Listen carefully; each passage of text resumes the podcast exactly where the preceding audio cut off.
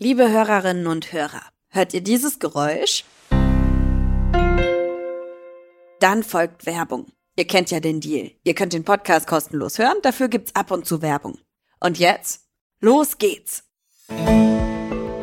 Geolino Spezial, der Wissenspodcast für junge Entdeckerinnen und Entdecker.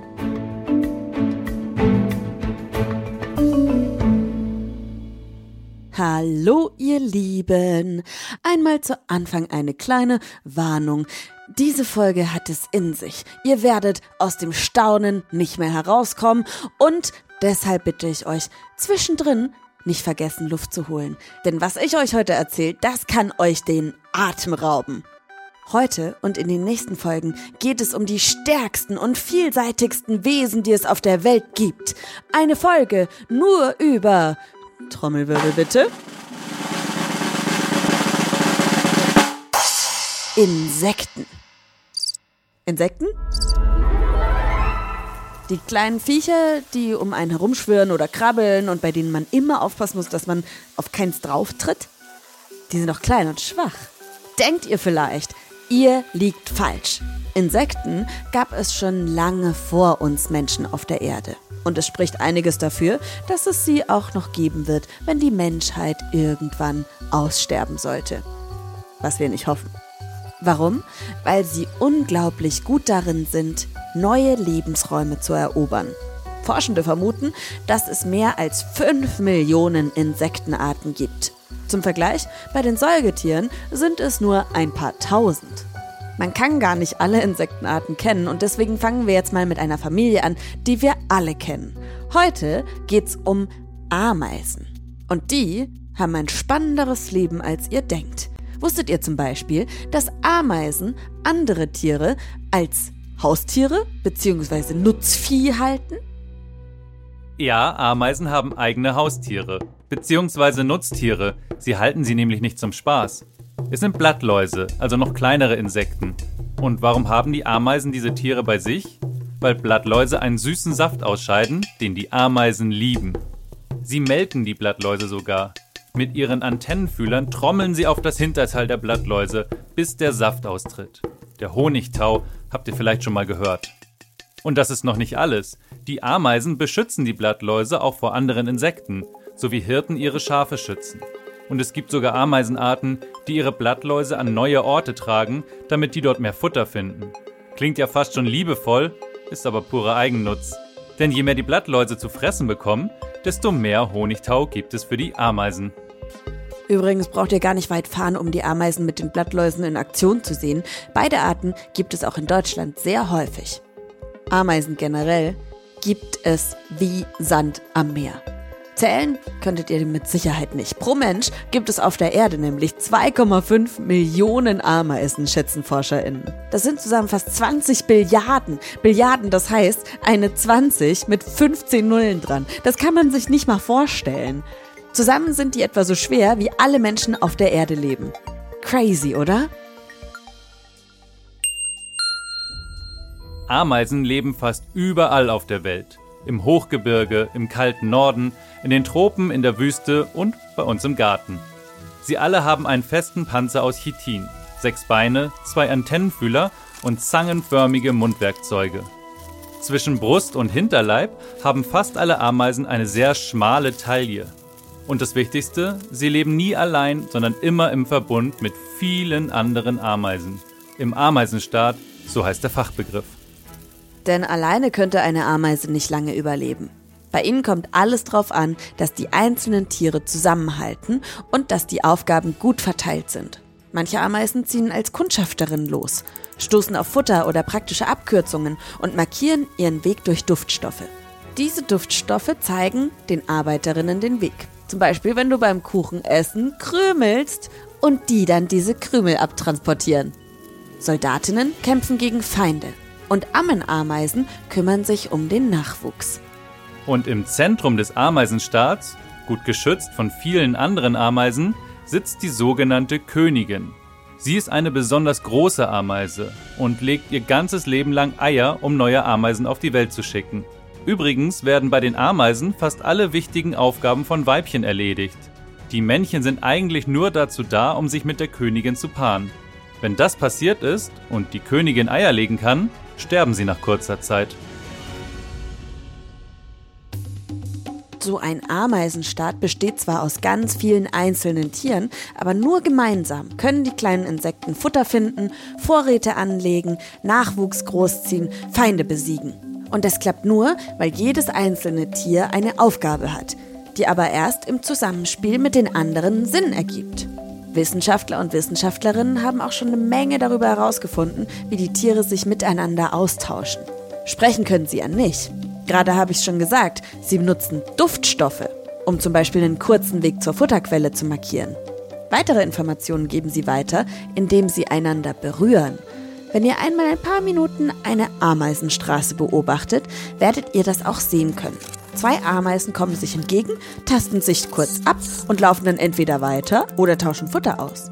Und manche Ameisen reiben ihren Körper so gegen die Pflanze, auf der sie gerade laufen, dass die anderen Ameisen die Vibration spüren und dadurch zum Beispiel wissen, hier sind besonders saftige Blätter.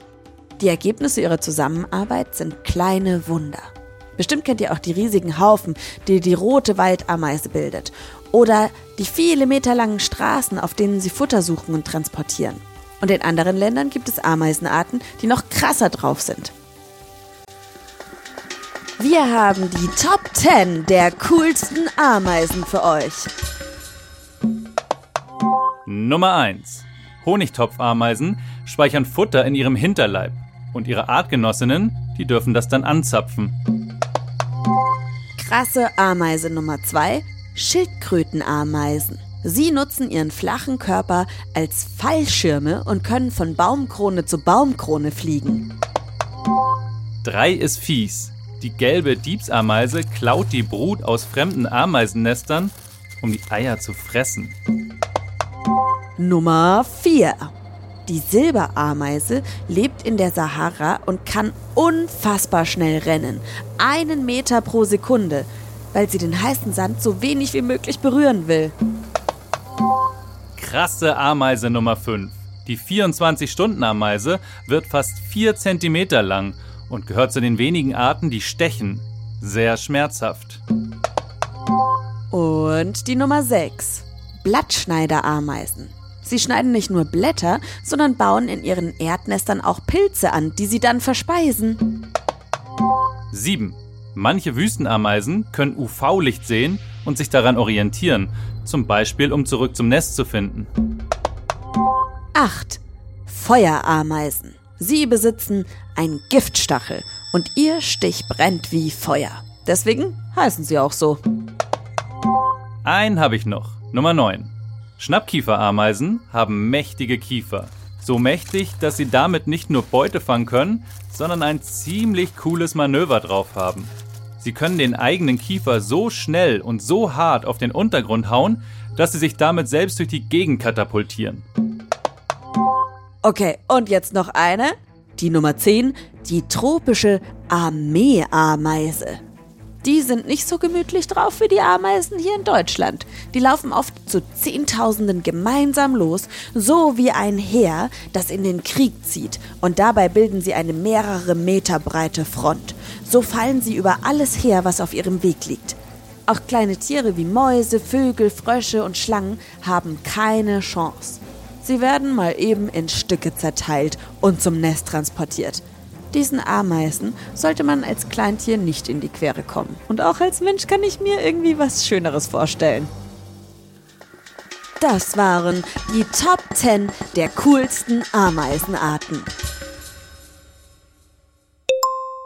So, und jetzt haben wir ja schon mal drüber geredet, dass es bei den Ameisen ganz viele verschiedene Aufgaben gibt und dass sie zusammen richtig krasse Sachen schaffen. Aber wie funktioniert denn das? Woher weiß jede Ameise, was sie tun soll? Vielleicht habt ihr das Wort Schwarmintelligenz schon mal gehört. Ameisen haben genau das. Denn in gewisser Weise kann man auch sagen, dass alle Kleinen gemeinsam ein großes Lebewesen bilden. Das Wort Schwarmintelligenz oder auch kollektive Intelligenz oder Gruppenintelligenz genannt, bezeichnet eine besondere Form der Intelligenz. Sie geht nicht von einem einzelnen Gehirn, einem einzelnen Lebewesen, einem einzelnen Computer aus, sondern von dem Zusammenschluss vieler. In der Biologie, also der Wissenschaft der Lebewesen, setzen sich ForscherInnen immer wieder mit solchen Formen der Intelligenz auseinander. Nicht nur bei Ameisen, sondern auch bei Bienen, denn deren Völker sind ganz ähnlich aufgebaut wie Ameisenstaaten oder auch bei Vogel- oder Fischschwärmen. Das Prinzip ist immer ähnlich. In der Gruppe orientieren sich alle einzelnen Tiere nicht oder nur begrenzt an den eigenen Bedürfnissen, sondern vor allem an den Bedürfnissen der ganzen Gruppe. Eine einzelne Ameise verhält sich nicht so, als müsste sie nur für sich selbst Futter und einen sicheren Platz suchen. Sie verhält sich immer so, wie es für den ganzen Staat am besten ist.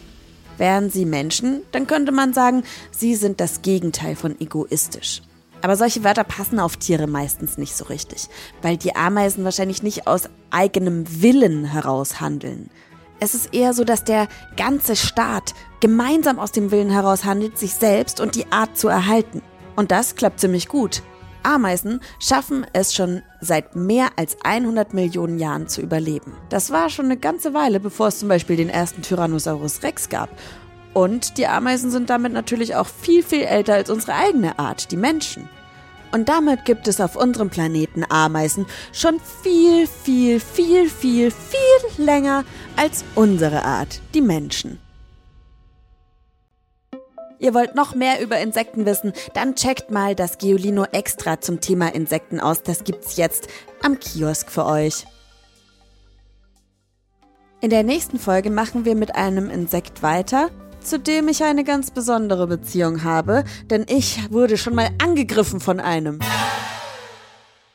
Das war ein sehr traumatisches Erlebnis, muss ich jetzt hier an dieser Stelle sagen. Und hat vielleicht auch damit zu tun, dass ich ein bisschen Angst vor Insekten habe. Vor allem vor Insekten, die fliegen.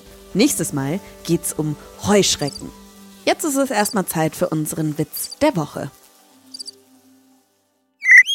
Der Lehrer erklärt, Wörter, die mit un anfangen, bedeuten oft etwas Schlechtes, wie Unwetter, Unheil und unangenehm. Mir fällt auf ein Beispiel ein, Schüler, Unterricht.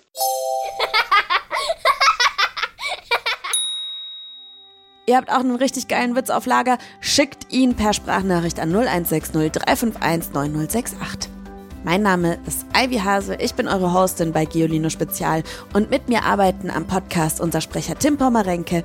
Die Recherche für diese Folge hat Verena Linde gemacht, Christian Schepsmeier ist in der Redaktion und Alexandra Zebisch, Audioproducerin für Geolino Spezial. Ich freue mich, wenn ihr das nächste Mal wieder einschaltet. Ciao, Kakao! Ha, Ihr habt gedacht, ich sag Tschüss, oder?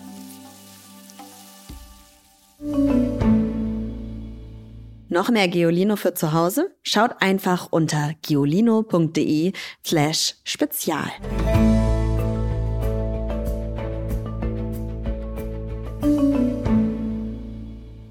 Dieser Podcast ist eine Produktion der Audio Alliance.